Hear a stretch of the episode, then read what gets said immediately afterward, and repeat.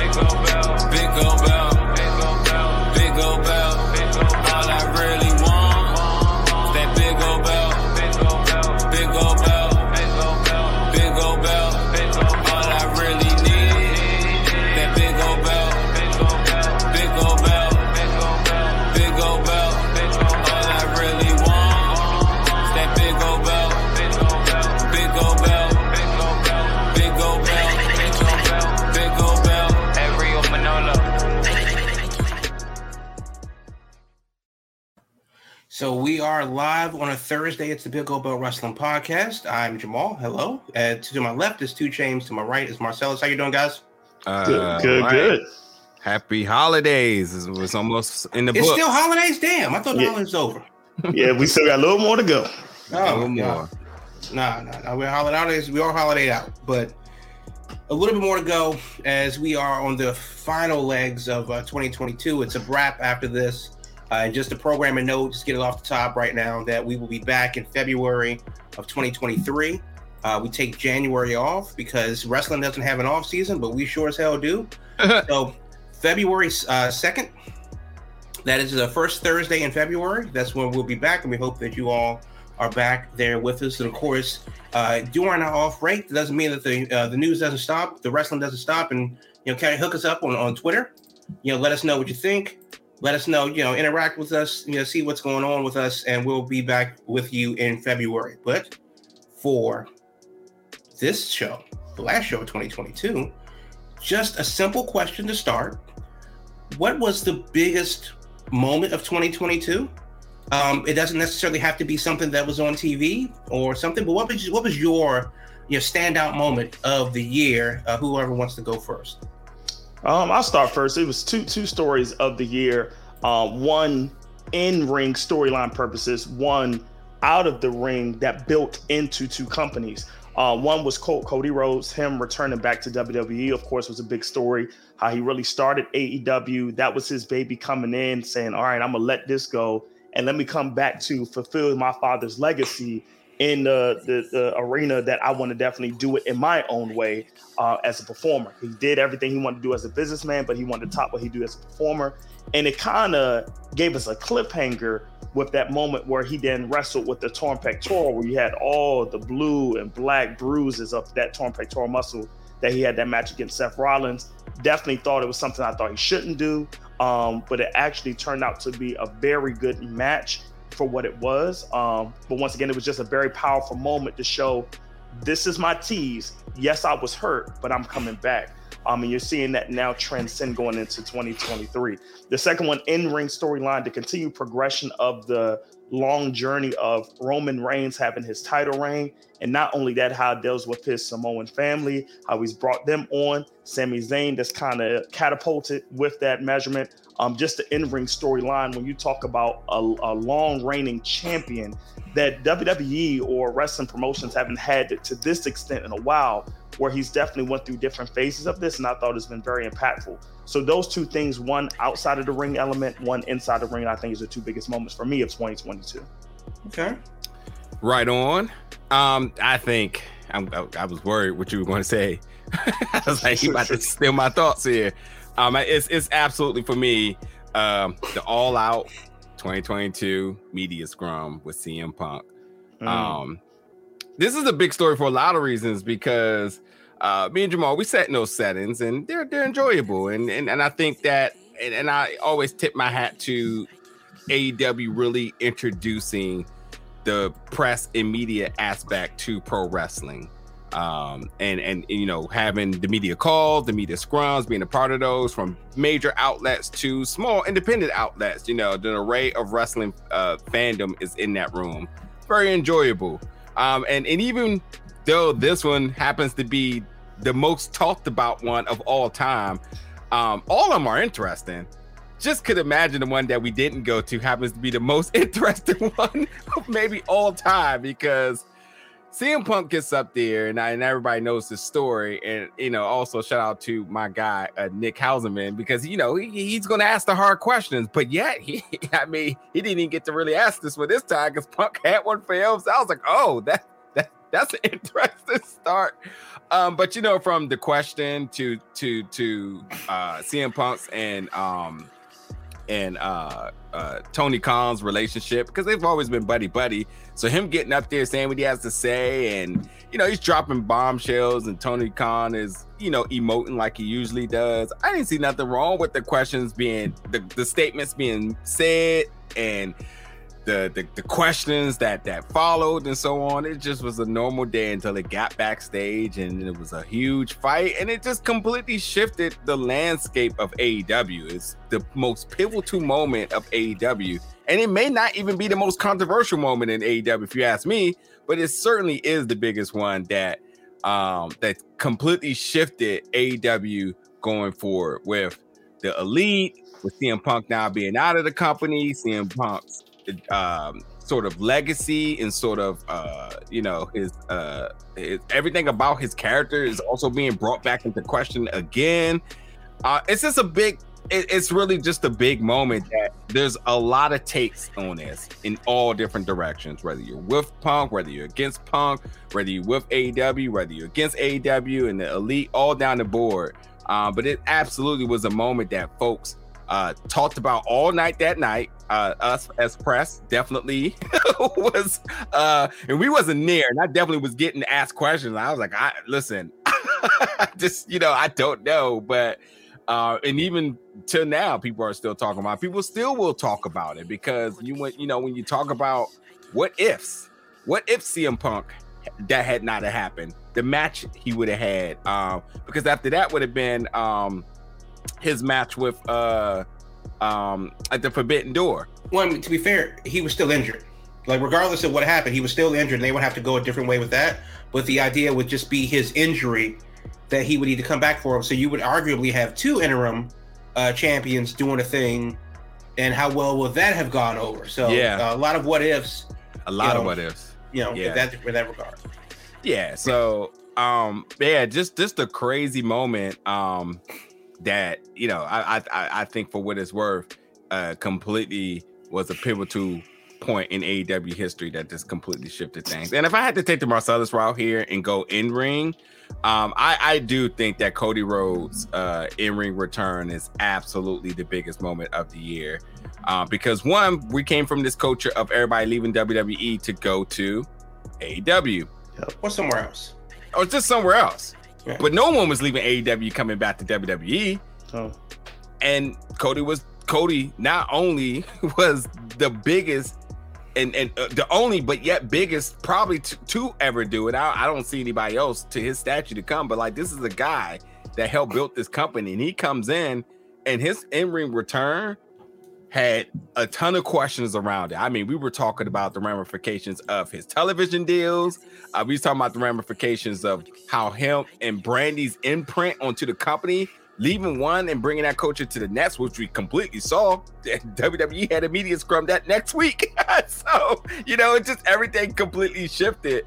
And it's just like, I, I I've never rooted for a person uh, more in my life because as we talked a lot about folks going into the indies betting on themselves, this was Cody going to WWE betting on himself. Yep. Not a story I thought we would ever say about anybody, but here we are. And and and and what a person that um, truly is going to open up the door for many more uh, after him. Um, and man, what a what a amazing gamble he took because after that happened some other major news with WWE, but I won't go into that because Jamal has to go. So Jamal, what do you got, sir?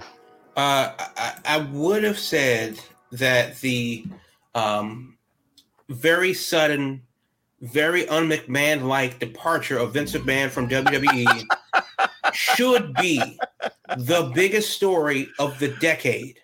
Yeah. But that It's not same over. week, that same week, the CM Punk thing happened. Yeah. Yeah. Yeah. That Yeah. same week. So we were talking about like what, what's the Wall Street Journal going to do? Waiting for that shoe to drop. You know, there's improprieties. Stephanie McMahon, you know, is is running around. Who's the new CEO? What's going to happen? Oh, it's Triple H's ship now. What are the ramifications of that? You know, the, the everything, top to bottom. You know, Can- what can is I- that going to look like? Go ahead. Can I ask you a question? Because you brought up a, uh, actually a really good point. Do you think that story? Because I think the Vince story isn't over, so I think it's hard to say Vince departure. But But that's why I said should though, because that's actually not my answer. So, so do you think that that story is more Vince departure or Triple H actually su- succeeding him? Oh no, it's it's Vince's departure. Yeah, because we If- all knew one- Triple H was succeeding, but I'm Yeah. sorry. Go ahead, Jamal. Yep. yep No, yep. yeah. I mean, if, if Everybody thought it was Nick Khan, but you know, Yeah, but absolutely to that point, we we knew that this day would have come, but we thought we would have been with more McMahon like, Yeah. a lot more pomp, circumstance. You know, the The official passing of the torch, not just giving Right. his torch and then go. You know, the Grim, maybe Reap- the Vince Grim takes off, Reaper. maybe Vince takes off his tie and leaves it in the ring, like Triple H left his boots, Yeah. and then came back to get his boots. Interesting, but still the, the point is is that yes, Cody Rhodes for significant reasons coming back to WrestleMania. Um, basically, you know, turning his left pec into ground beef to, to work a 20 minute match um, was was monumental.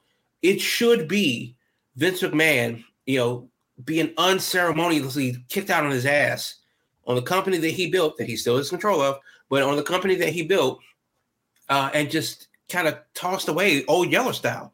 That should be the biggest story. But I think the actual biggest story is the Forbidden Door. And the reason why is because we haven't seen in a generation or two uh, two companies of status anywhere in the world work to put together a show like this um, on that level. Does In all out spite- not count? What? I mean, does all in not count? No, Because I think all in is a bigger deal. I, I know. There, there, no, All In's a bigger deal to to a very small subset of the audience. Uh, the Forbidden Door uh, arguably opened is build built a bridge, like a unilateral bridge between the U.S. and Japan that we haven't seen since WCW days. Mm. Now, I mean, and don't get me wrong, I'm not saying that New Japan doesn't ex- doesn't exist in its own right. Of course, it does. I'm not saying that it didn't work with WWE 30 years ago. Of course, they did. But what I am saying now is that it's not taboo anymore to see a person show up in another company um, in, in the way that they did. Also, you got to remember all of the injuries that they had, all of the things, all of the backroom deals that had to be worked.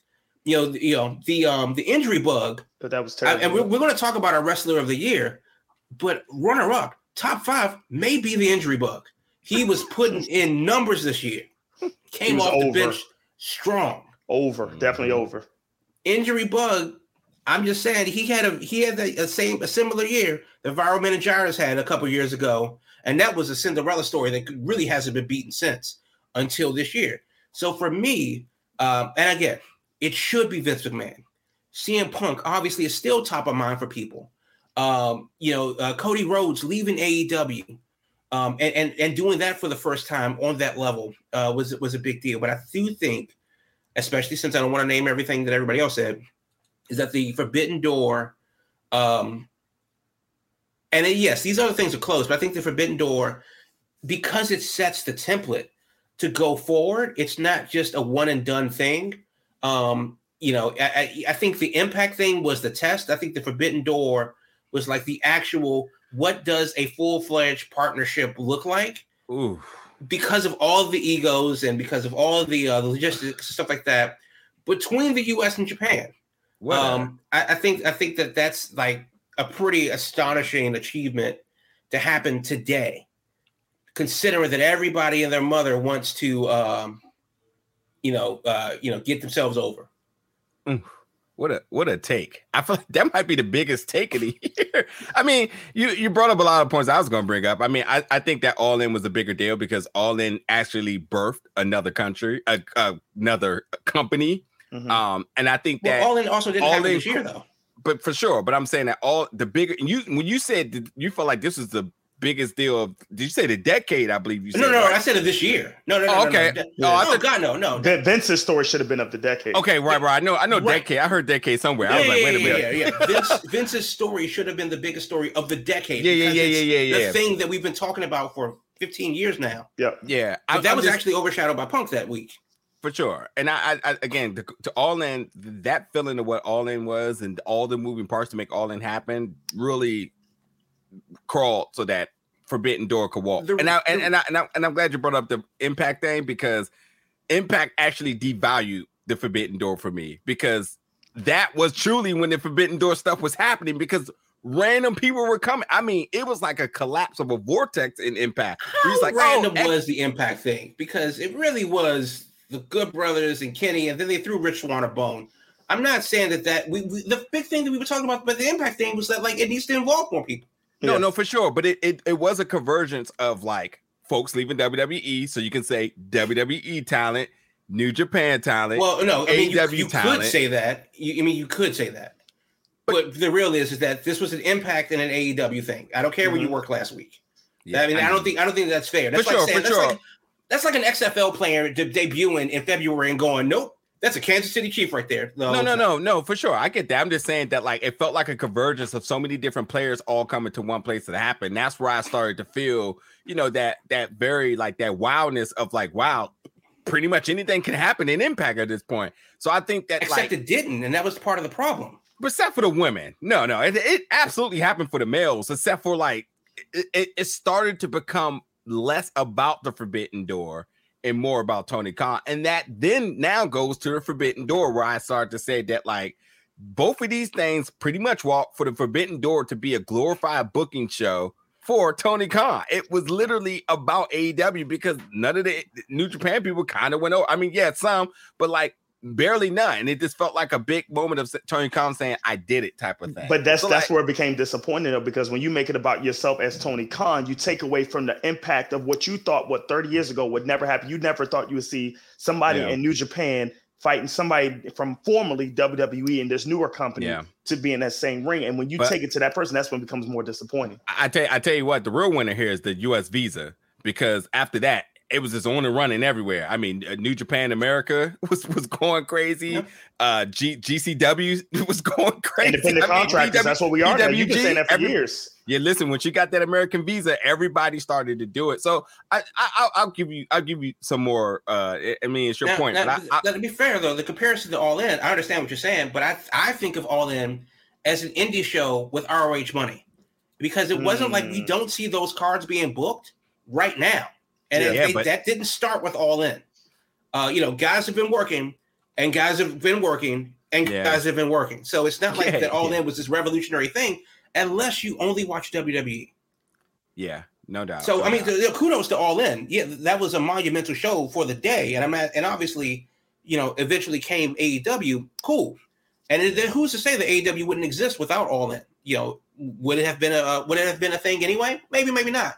But what I do know is is that uh, for me, the uh, Forbidden Door was such a big deal for the logistical hurdles, making sure that each company gets a piece. You know, not that one company puts the other one over. It wasn't a one-sided relationship like the Impact thing was. They don't have women, so that's not an issue anymore. So you can't say where they at. Um, and then it does cultivate and, and, and create other opportunities that AEW has been able to leverage with the Japanese market. And also, and, and more importantly than that, they're bridging the gap on both sides at the same time. Not everybody in Japan is going to stay up till two in the morning to watch AEW. I sure shit ain't going to stay up to two in the morning to watch Wrestle Kingdom. However, if you give me a 30 second recap on my show of choice, cool. I, I think there's a lot of there's a lot of legwork that that didn't that doesn't necessarily show on TV that had to happen to make it work, and I think that that's a damn impressive considering what the ego uh, train is for wrestling. I also keep you keep saying bridge, but understand that bridges go both ways, sir. Who in AEW was on Japan soil for a Japan match? Don't don't Wrestle Kingdom's coming this week, and, and again, I'm not saying 2023 ineligible. by four days. By four days, ineligible, but- ineligible to that theory. But no, no, it's not ineligible at all because I think the Forbidden Door happened, and then we're going to have the, the receipt, which is Wrestle Kingdom. I think. I mean, Yeah, and again, that's we why, did December, but we did That- January. Six months. that's why I keep. That's why I keep going back to like Impact Wrestling because like they sent Impact stars over to New Japan to wrestle, and they started to bridge those things. I mean, Chris Bey being in the in the Bullet Club and Ace Austin being in the Bullet Club, working in all of you know whether it's in Japan or New Japan Strong. Um, it, it, it just to, to me it- the the the Forbidden Door became such a gimmick for AEW, and Of it course. actually was a logistical thing for Impact. I mean, even with the Doctor Strange gimmick, which I'm surprised Disney didn't come through that through that portal at a point. I, I, I'm very surprised nah. that Disney did not pay Jonathan Gresham a visit for Terminus. I, I'm very surprised that they did not pay uh, Khan a visit for the Forbidden Door, which which honestly looked like more of a Doctor Who thing because the way that the letters looked. But Mhm. not trying to give anybody any ideas. But um, but but yeah, uh, somebody owes somebody some money. Copyrighted today. Uh oh. so so Uh, what you got yeah, in ring? Uh, oh, well, I mean, I mean, well, I mean, the show itself, you know, in ring, because again, Okay. you had all the lead, leading up to it. You had all these people that I'd really never seen it before because I don't watch New Japan show up on Dynamite, and I want to believe that this is a big deal, and which of course inspires me to go look some up and, and and get a little bit more invested in New Japan. And they're sending their champions. They're having these matches. Uh, you know, cool. Personally, I still prefer you know uh, DDT, but you know, beggars can't be choosy. Um, so in, I mean, so again, that's different than the next question. And of course, the, the next question isn't necessarily the biggest moment, but if you had to pick one, what's your match of the year? Ca- Wait, can I? Can we just do a quick honorable mentions of other things? Because I know after all this talk, everybody has to be thinking of other little random things that happened this year. Nope. That was like a big thing. Like I, I, I instantly started to think about Tony Khan buying ROH. That was huge. I don't. Eh, I mean, that, that see that that's It's- why I wanted one thing. Huge. That's why I wanted one thing because the one thing puts a little more emphasis on the one thing because we can we can sit here for the rest of the hour and talk about other things that we forgot about and go through a mm-hmm. calendar. But Mhm. are they bigger than the thing that we mentioned though? Because we basically mentioned the, the top three biggest things Mhm. yeah, uh, between Facts. Vince, Punk, arguably Forbidden Door. You know that's fine. You can, you know, that's for me. Um, but yes, Combine, ROH, uh, sure. Um, uh, what what was the other? poor, uh, poor? Wow. Wow had it with AJ Lee. That was the thing that Um, could yeah, have been the- something. Tessa Blanchard never, um, you know, continued to provide work, um, being a thing. Um, Yeah. New Japan Strong, uh, you know, kind of finally breaking into America in a, in a bigger way, uh, Yeah. putting on shows and stuff like that. The New Japan Stardom deal to put on a joint show um, was a big deal for them. Um, the rise of the Indies, you know, we've had some super Indies come through um, and and do a thing on YouTube by themselves. It's not just um, you know backroom VFW halls and or anything like that. Um, you know, uh, and, and then of course, um, you know, breaking out of COVID, what seeing what fans look like. Uh, that Sure. was a, a big deal for this year as well. So I mean, there there are a couple of those things, and we can Yeah. again to the cows Yeah. come home. Yeah, yeah, But no the doubt. no biggest doubt. three things we mentioned. Reminded if you didn't hear it. So that's why I want to go into your match of the year. Now it can be from anywhere. Pick one. That's why I want to pick one because a gives you a little bit of time to think of what really matters, uh, and and, b um, there can only be one. This is the match of the year. And I'll go first because I know I kind of sprung this on you uh, Yeah. last minute, but I think for me, uh, match my match of the year is uh, Emi Sakura versus Yuna Mizumori from uh, Chocolate Pro Wrestling. It, there's a lot of backstory that you know I'm not I don't necessarily going to get into, but the long and short of it is that Yuna, longtime um, Choco Pro mainstay, is leaving the flying the coop. She's going freelance and has been doing a hell of a job in Japan as a freelance wrestler. And Emi Sakura is the boss, trained her, nursed her. Mama Bird is going to let the baby bird go. And they had a damn good, hard hitting 22 ish minute match. Um, that was absolutely fantastic. Um, I highly recommend anybody watch it. Yeah, Yuna's last show.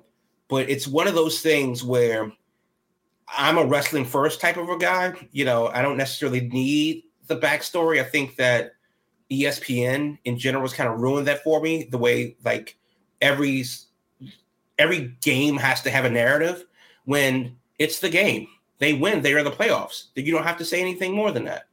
Uh, and that's kind of you know they've taken that from wrestling, whereas I just want to see the bell rung, and that was what what that match was. Yes, it had the story, it had the gravitas, but also it was a hellacious, hard hitting uh, match that you know it was you know student versus teacher type of thing, which is a story as old as time. But but goddamn, that was good. So uh, for you guys, match of the year, what do you say? Oh, this is this tough. You want to go first? Two chains. You want me to go first? I, I got. got I, like, um, nope. I do not want to go first, sir. This, this, this is hard. I know mine. this is hard for me. Um, but once again, I'm gonna go back to to storyline purposes of how the match played and laid out and set the foundation for storylines before and after. And this is not going to be everybody's favorite match because the match itself wasn't great. But once again, I'm about what is the story that's being told in the ring. I'm gonna go a little bit more recent in the War Games match where you had Roman Reigns and uh, and all of them uh, uh, that they just had uh, this past at, at Survivor Series. Um, I thought that War Games match was probably on a storyline basis one of the better matches that told a story in the ring that developed that chemistry of what's going to happen now moving forward with Kevin Owens, Sami Zayn, where Roman Reigns is uh, right now, um, and his family in the bloodline. I, I, really thought that match was was well done about how they set it up, the tension between Jey and Sami, and how that all flowed. And I, I just really thought the storyline of that match was great. Yes, I mentioned the Cody match earlier, but once again, I think when you talk about the storyline aspect, I'm gonna just go low key with that War Games match that happened a couple of months or last month rather. Short term memory. Yeah, I, I was thinking about I was thinking about other stuff, but I was like nothing stuck out to me. I was like the FTR and and the Briscoe stuck out to me a little bit. Oh, I'm like, glad you brought glad you brought that up because that's yeah. where I'm going. Yeah. Um, because the revival uh, was one of my favorite tag teams in NXT. Uh, um, we used to talk a lot about in ring psychology, and everybody always talk about workhorses and and, mm-hmm. and stuff like that. And what I really appreciate about about FTR was that their wrestling style was not only just good, but it was logical. Yeah. And they made decisions in the ring that as a person, either you played the video game or you thought you could be a wrestler, but however it is, you're sitting on the sidelines, you're looking, you're thinking about the things you would do. And frankly, the revival FTR did those things. It's like when you watch a, a, horror movie where you're just like, would you actually run back knowing that they're chasing you? No, you're gonna run your ass to the end of time. You ain't looking back, you ain't stopping. You know that the FTR have that same type of psychology in a wrestling match. Smart tags, smart positioning, just the ring IQ. I don't think I've seen any other tag team close to there except for the Briscoes. So not only is this a dream match, that when you talked about free agencies and all sorts of different things happening and people writing lists, this was one that was always high on my list. And every single time you had these uh PWI tag team lists, and they were always within the top five, all the, the two of them, and you know, you had the New Day and whatnot. So the, the, the fact that we did get the Briscoes and FTR, I was like, oh, this is exciting. This is easily the only reason I'm watching Supercard of Honor because well, we we we we you know there were some other issues with that card, but I don't like talk about it. Uh, but I was super excited to check this one out, and it delivered, and it was exactly what I wanted it to be. Yes, this was a Ring of Honor AEW show. I get it, but truly, truly, this felt like an NXT takeover match. When you talk about just the rate of work for damn near 25 plus minutes, these the two of the best tag teams of our generation them I'm not even sure how they work. Is this the first time they work? I don't think they worked in the P, in PWG. So I think this is the first time they ever worked. Yep. And it's like, and it's like this was like a, a, a trilogy or or yep, even just a saga. No, for sure. But this was the first. And this felt like they had already been working for years across the world together. They were just so in cue. They, they you talking about the emotions in the ring, the hard hitting, just how they were in sync. Not a botch in sight. Not that botches really matter, but it's just to tell you that like not even close. They were just that good. Um, and and thus we needed a trilogy. This is easily the match of the year, but I mean, uh, just the first, and I even think the last one they had was pretty damn good. But I think just the emotional value and toll into this match being the dream match and that it completely delivered to the utmost expectation that anybody could thought this was, and it, it was it was what a good time. So yeah, FTR and the Briscoes and Supercard of Honor. Um, what what a match! Wow. Um, yeah. Um, hell of a match. Uh, both the first one and the second one. Um, you know that though that would be the first one would definitely be in my top ten. Um, but yeah, hell of a match. Which and of course, you know, Briscoes being the Ring of Honor Tag Team Champions, they can't appear on TV. So there's that. But uh, we'll have to wait and see what that looks like as ROH gets started. Hopefully, officially in sometime in 2023. But let's put a pin in that. Let's put a pin in the show for right now. Take a break. Get back at it after this on the Big Gold Belt Wrestling Podcast. If you're looking to expand your podcast reach, your website reach, as well as your social media branding, visit biggoldbelt.com for sponsorship and advertising opportunities. Big Gold Belt Media is the golden standard for all of your media needs. We offer pre roll and mid roll ad spots, on air host reads done by yours truly, Damien G, on audio as well as video platforms. For inquiries, please email biggoldbeltgroup at gmail.com for more information. Again, that's biggoldbeltgroup at gmail.com for your inquiries for your business. Big Gold Belt Media, wrestling, movie, comics, and more. The golden standard. Uh, yes, uh, absolutely the golden standard because the Big Gold Belt Wrestling Podcast, we want to hear from you. We want to hear you advertise, you know, all of your businesses, whatever they may be. Uh, hit us up, biggoldbelt at gmail.com for business sponsorship, advertisement inquiries, including but not limited to the Indie Spotlight. If you have a wrestling promotion, uh, if you are a fan of a wrestling promotion and you feel that they can use a little bit more love, we want to help you, help us, help you get the word out for your promotion uh, in the near future and beyond. So, biggoldbeltgroup at gmail.com. Let us know what we want to hear from you. We want to work with you, the wrestling community, all throughout 2023 and beyond uh, in any way that we can. So uh, let us know how we can help.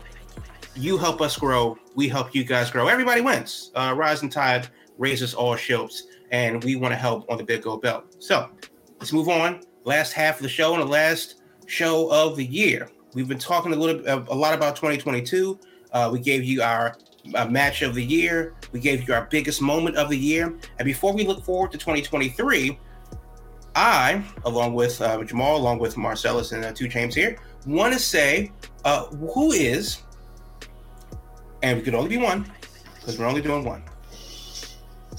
Who is the wrestler of the year for you? Now, it, it can be an indie guy, it can be a guy on TV, female, it doesn't matter. But uh, for for me, because I know this is a kind of a loaded question, because wrestler of the year is, is hard because it's more than one thing that makes up a wrestler. Um, even just like nobody knows who the goat is in any sport. You know, it's more than one metric to judge them by.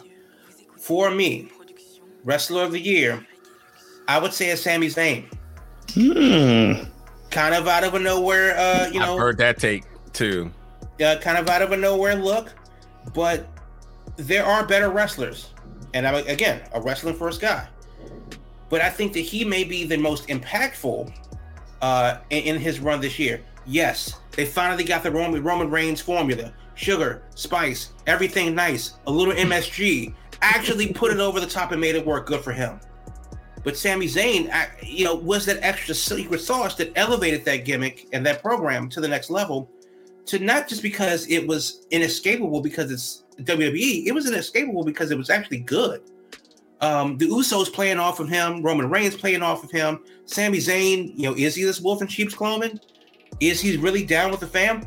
Who really knows? And honestly, that's what keep it kept it going for so very long. Yeah. Into the next year. So Sami Zayn was really that extra bit of gas that gave that thing a little bit more longevity. Uh, you could argue for better wrestlers, you could argue for better storylines, but I think he specifically, uh, if there were an MVP, he would be the MVP, uh, which is why, you know, and I'm not a WWE guy, but you know what? He's my wrestler of the year because even though, even if whenever I hear of WWE, his name comes up because of what he's brought to the table. So good on him for that. I like that pick. I am going with Jade Uh-oh. Cargill.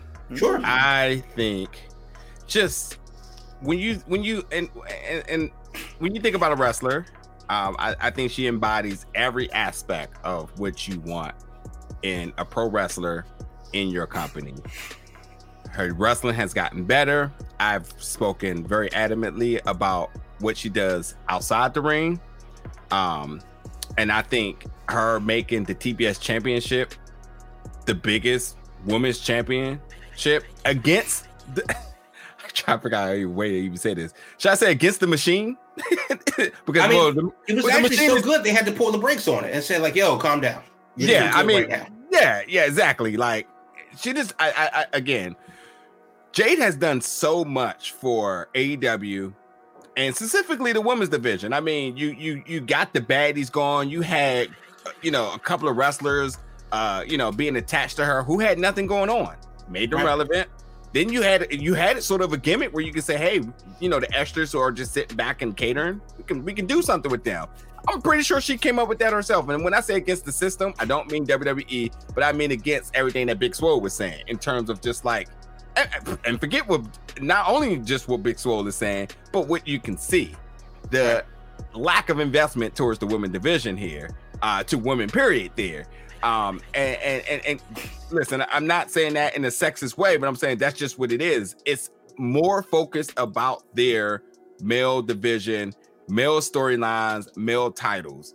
The fact that Jade somehow, some way figured it all out, not even a, a big lengthy career in pro wrestling, figured it out, made herself dominant, made her not and not just the record, but in everything she does, from the gear, the interest, having her family there, doing the stuff outside the ring, doing press. I've seen her at San Diego Comic Con, doing everything to make herself be a champion, both in the ring, out the ring. The wrestling gotten better.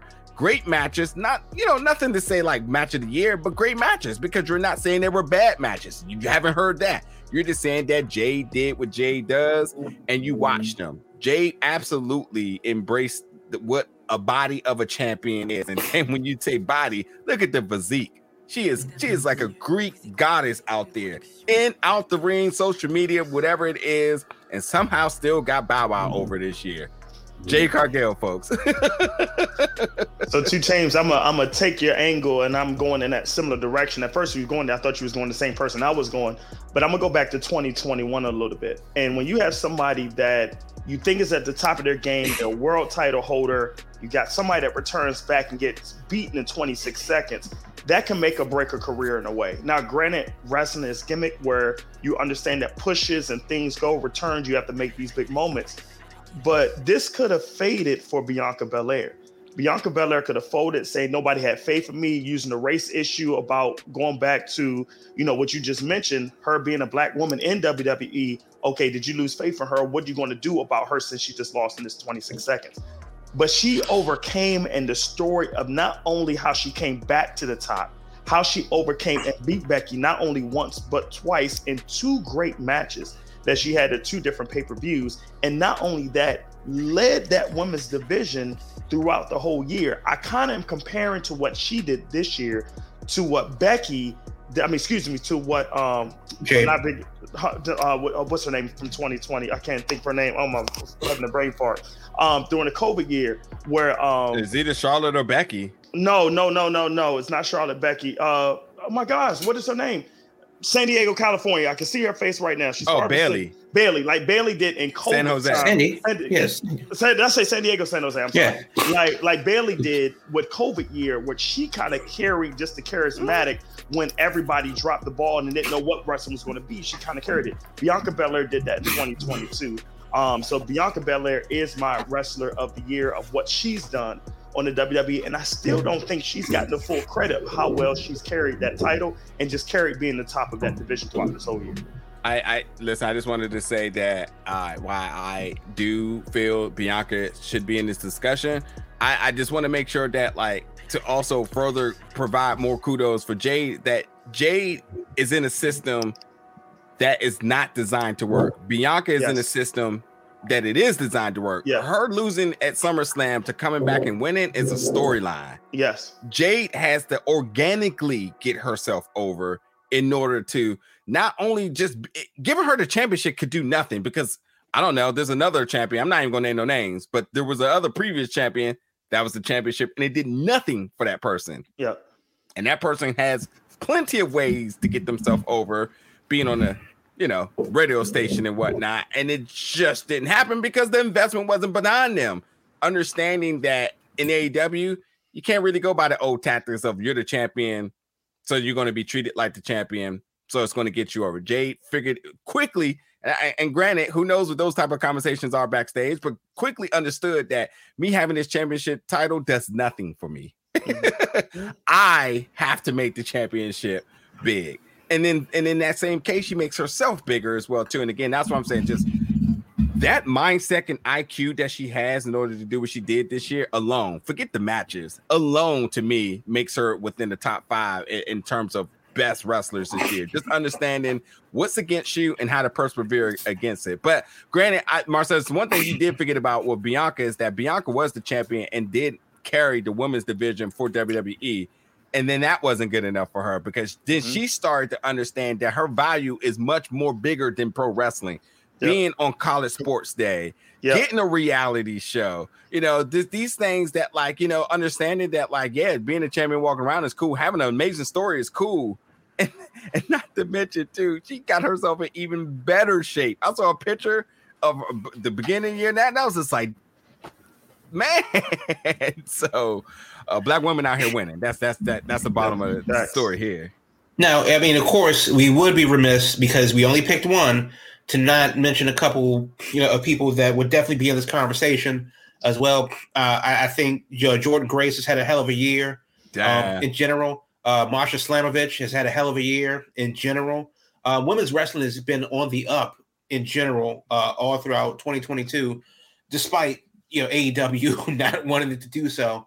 Um, uh, you know, Miyu Watanabe, uh, Hikaru Shida, they have all had fantastic year. Emi Sakura's had a hell of a year, going back and forth between uh, here in Japan. Um, but yeah, we that can go on and on and on mm-hmm. all day. Uh, I think the biggest thing as we look forward to 2023 now is uh, what are you looking for in the new year? What what's the what's the thing? Because we kind of know what the schedule is in general, mm-hmm.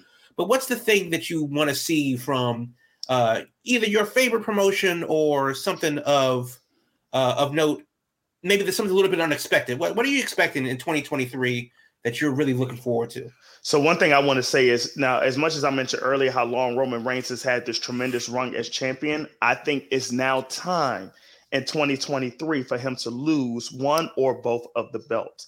Now, my thing that I'm looking forward in 2023 is how are we going to have him lose it and when will it happen? And who too? So, and who too? And you have so many possibilities out there that rumors are swirling things about The Rock, Cody Rhodes, Kevin Owens, Sami Zayn, or is it somebody that we're not thinking about, maybe like an Austin Theory, that even though he lost his money in the bank this year due to the US title, is it something that was a long-term story that's propelling him to where his character is going into 2023?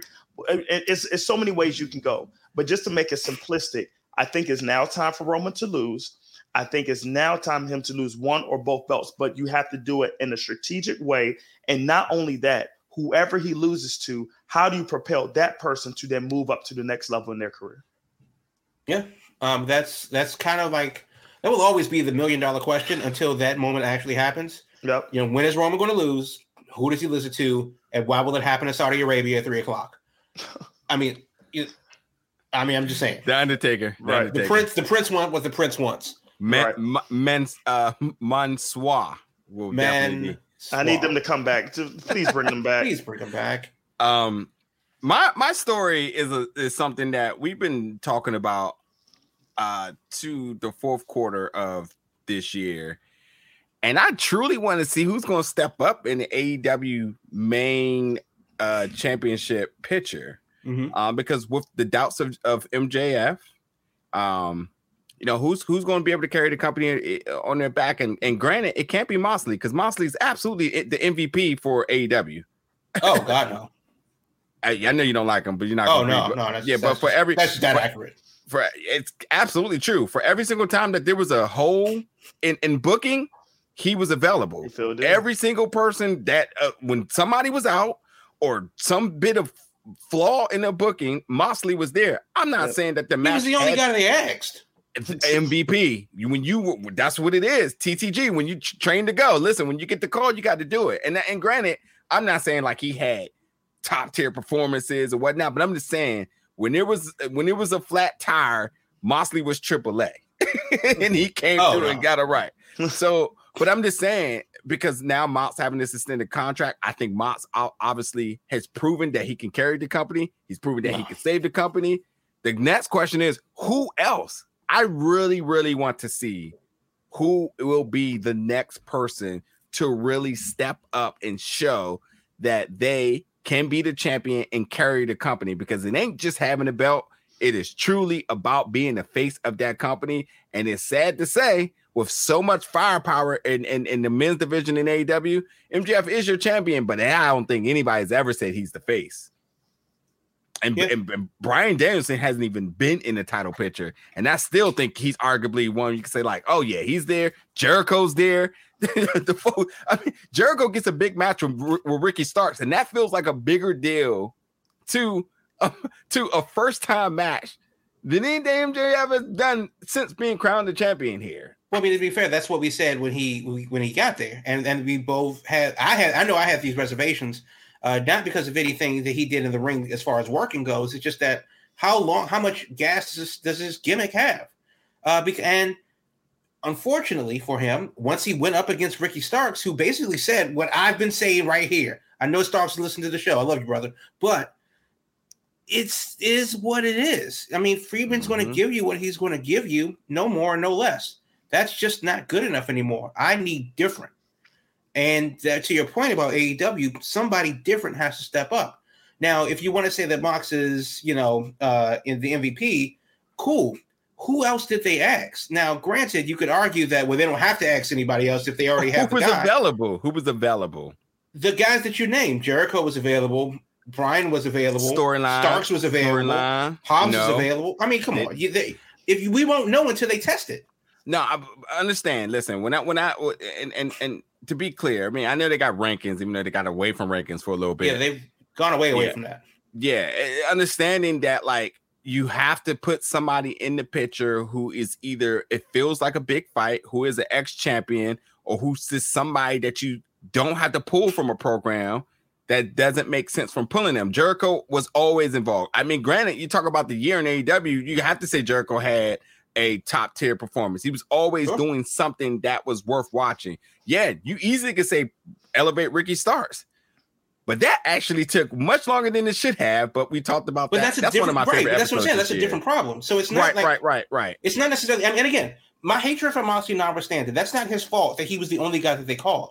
The bottom line is, is that Khan needs to trust his, his hand more. That is, he needs que- to trust his bench more because he that's has my, the tools. That's my question. That's my question. Right. Not only is somebody happen to recognize that they're that guy, but that person, whoever it is, absolutely needs to go knock on the door, the, the old Cody Do Cody Rhodes policy, open door policy, go through and say, I'm your guy, and it has to be believable. And because I, you're right, you've named some of the names I would have named too. Because I mean, and that's that's the other interesting thing. And then like, and we said the same thing about the women over the course of the year.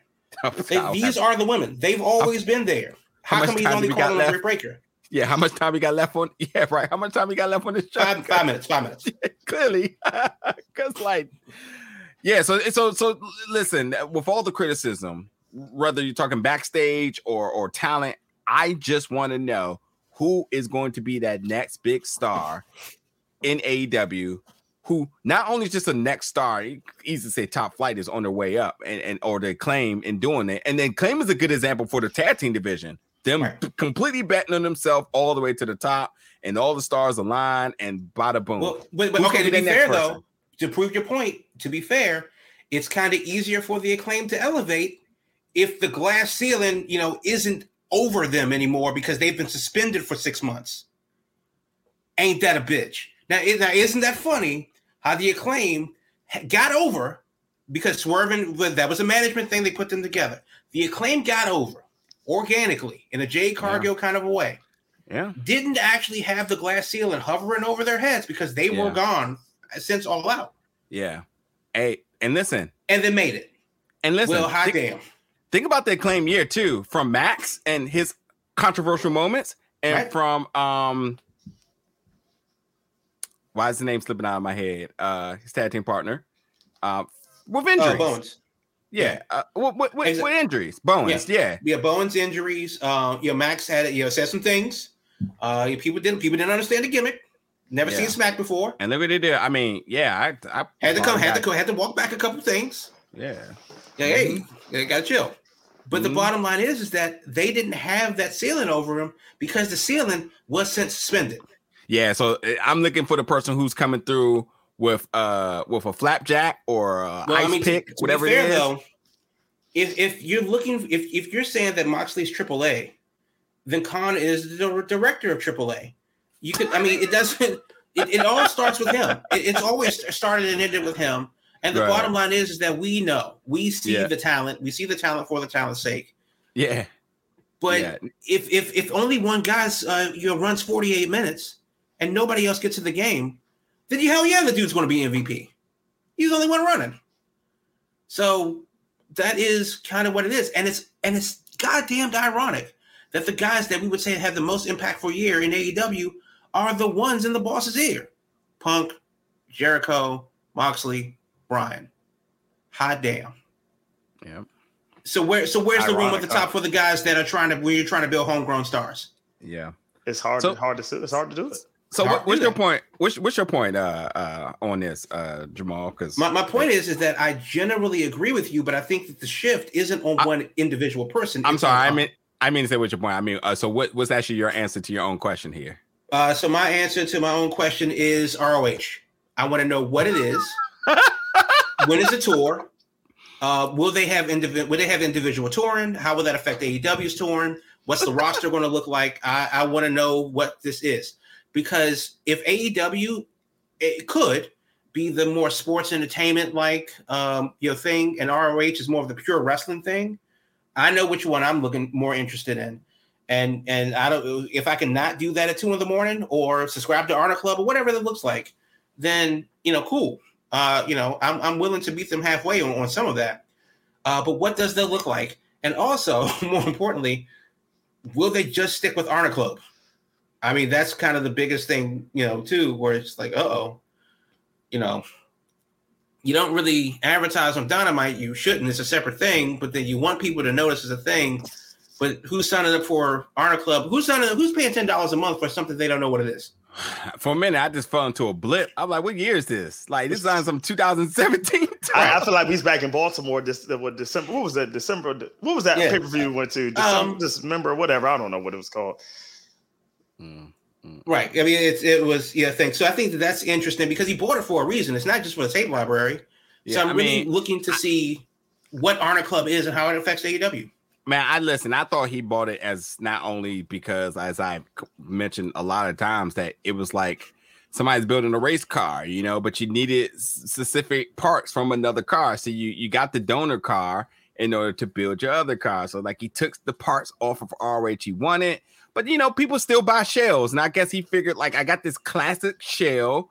Um, that somebody may want as a project. It's valuable because the frame and everything's intact, the original paint, whatever you want to call it and he thought maybe, huh, one of those Warner Media guys might want this. This actually could be actually as leverage for something like, hey, we know tape tape look, tape libraries are absolutely valuable. I mean, when you think about Peacock and uh, getting WWE, Peacock getting uh, The Office back from Netflix, uh, the, you know, big big things for the launch of these companies here, uh, for these streaming services here. I guess they were thinking like, HBO Max is there. They haven't kind of went live streaming yet. I mean, uh, we kind of want Well, to. I mean, Discovery Plus is a thing. So how will that wrap into HBO Max? Yeah, you know, What's- what, you know, what can we do? Is, is a And- separate entity. So so Yeah. kind of sort of. Yeah, so does that mean that if, if, if let's say the Honor Club does well, does AEW follow suit with their own separate thing? for sure, for sure, for sure? And I think you know what's you know what I honestly think.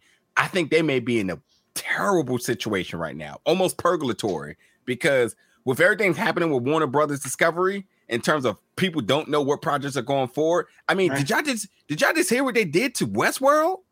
They fucking right. they, they Thanos snapped it. Yeah, gone, yeah. gone. No, the, the show the show is over, but right. they're removing it from the platform. So they're not even repeats old episodes. Find it on tu- find it on Tubi.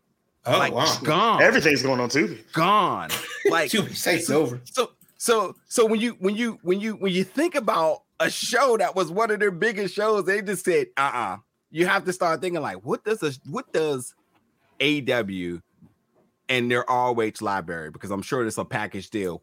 What does that look like? What's our chances? How does this work? And, and are are we even in consideration right now? It's like it's a and they don't know because they can't ask questions because they probably think like we do got Honor Club, right. so I guess we can launch that. But then Warner Brothers Discovery, they could probably be saying, "Hey, listen, we don't want any additional apps under our umbrella. So either here or you're not." And I'm pretty mm. sure that's got to be a conversation. I'm saying like, I guess we just got to wait till they call us and say we're ready to go. Because why wouldn't he just launch it if he already had it? It's easy, you know. So it's got to be one of those things like they're just waiting for the call. They're waiting for the call. They're like a free agency, somebody, a, a veteran in, in the league, waiting for the call to, to, to step in there. And I, you know, it's, it's just I can imagine how that must feel knowing James, that. You had like five great references on different things just on that scenario. Loved it. Loved it. House Hunters. And it's all related to Peacock and mm-hmm. HBO Max and Warner Media and all that too. I, I felt like I was watching House Hunters or the, whatever, everything that you had built up in there just for comparison. and, and and again, that's the to Jamal point. The Honor Club, the streaming service for a for Tony Khan will say, where and what does that look like? What does it what does it even mean? You know. Pause. That's what it means because right. I mean that's that's really you know kind of the thing. It's a um it will be interesting because again it is a show that has to have something in the can. So when will they take ring of honor? How long will it be? Will they do it down in florida? Will they tack it on to an aew live show? Will they do aew live shows two days in a row like rampage does? They've already done a thursday rampage up in toronto back to back nights after dynamite. Yeah. you know and what logistically how does that look and more importantly, do they WNBA this shit and just keep it going regardless? And whether and it makes have, money or not. And you also have to think of content suppression because when the elite got uh suspended, so did their YouTube. They weren't allowed to put out being the elite. That's not Tony Khan. Were they not allowed, or did it, did they not do it? They did not. Could you imagine that they went suspended and then they decided to just record anything? It would have been the biggest numbers ever every single time there's any bit of controversy with somebody, their next interview is always their biggest one. So their next episode, everybody was looking in for it. And it's across the board, every single thing. When something happens, you're like, oh, can't wait till they talk. What's going when they break silence, what it's gonna look like.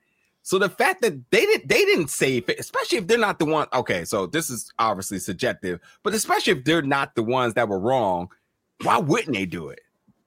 You got suspended from being in the ring and probably getting a check. Being elite is yours. Well, so you have to think, was there something said where they say, and you can't post anything? I think lawyers said that. Because, be because there was a civil mm. suit that was alleged. Um, you know, AEW legal got involved, CM Punk got involved, uh, got involved, his legal team got involved. But um, but, le- but but but legal timelines ain't gonna be benef- ain't gonna line up with when you return the, the, like you can do your you can return to wrestling, you can do your content and everything, and, and Punk just agreed with this timeline to be you know in flow. No, no, no not necessarily that, but but what I am saying is that in the in the middle of the thing, because that thing happened in what September, Labor Day. Yeah. Right. So they they took two months off, and then came back and did a thing. Well, in that time, so all of September, that's all people talked about, right? It would not be smart of them to comment on ongoing litigation in the middle of proceedings. For sure, for sure, for sure. So for sure. if you're turn, tuning in to Being the Elite and they go, well, we're not allowed to be backstage to tape at AEW. So we're just going to tape our own thing on the road. What are we going to talk about? Um, okay. Anything. Uh, shoot, right. shoot, shoot, collapse. I don't know, but yeah, right, right. So I mean, yeah. so they could have done that, but it would probably be uh the smart money to not you know just troll the fans for for for the likes or whatever because they don't really need that money anyway. Um, so there's that, and then of course the case itself had to boil over and where because dudes were suspended, like dudes were like legit suspended, like they got all of them. They said, "Nah, everybody got to go until we figure it out, and then they eventually figured it out, and then Yeah. it is what it is at the point. So again, Yeah. we're still talking about it. It's one of the biggest stories of the year. Oh, and the other honorable mention I was gonna bring up. I'm surprised you didn't bring up the Stardom and uh the Stardom and um and New Japan thing. I mentioned it briefly as one of the honorable mentions. Yeah. Okay. Cool, Um, cool, cool. you know, like the other of the other things that happened over the year that we kind of forgot about, but it, then none of them were any bigger than the three that we mentioned. You know, because that was a big deal for them, um, and it still has long uh, reaching effects. But you know what? We've just hit sixty minutes. Ding dong. It is we ding done. dong.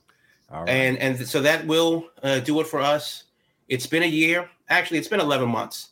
Eleven months is our year because, God damn it, Einstein said this uh, time is relative.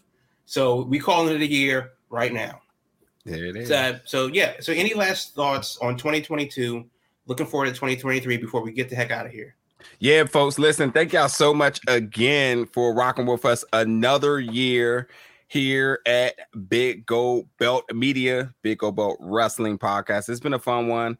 Um, and, and as Jamal said, we'll be back February. Uh, this year wrestling has been crazy. This has this is not the craziest year. There's been a lot of crazy things, but I, I you know, we've we've definitely had much more crazier years in terms of just uh, you know, new promotions and all sorts of this and another thing. We can talk about that later. I mean, you could listen to our old episodes and whatnot.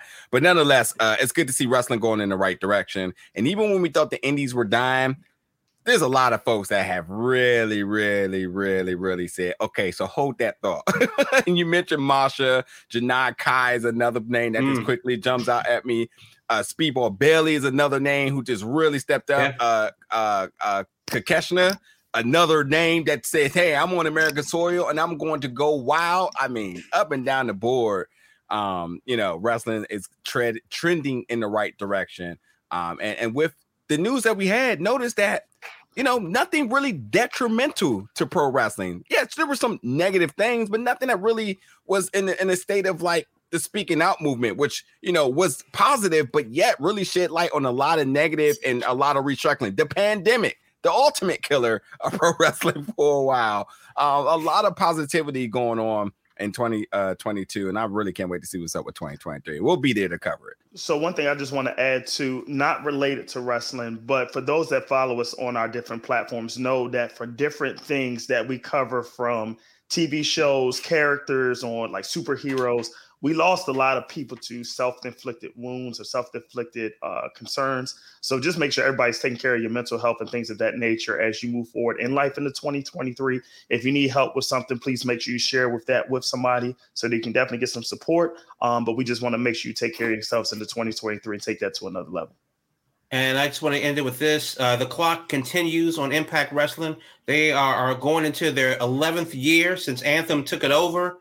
And we, you know, if we're if we're talking about things that we thought would uh would you know immediate its end in, in, in a year, well, you can add 2022 to another list uh, to another year that Impact Wrestling did not die. Uh, Impact Wrestling truly stronger than death. It's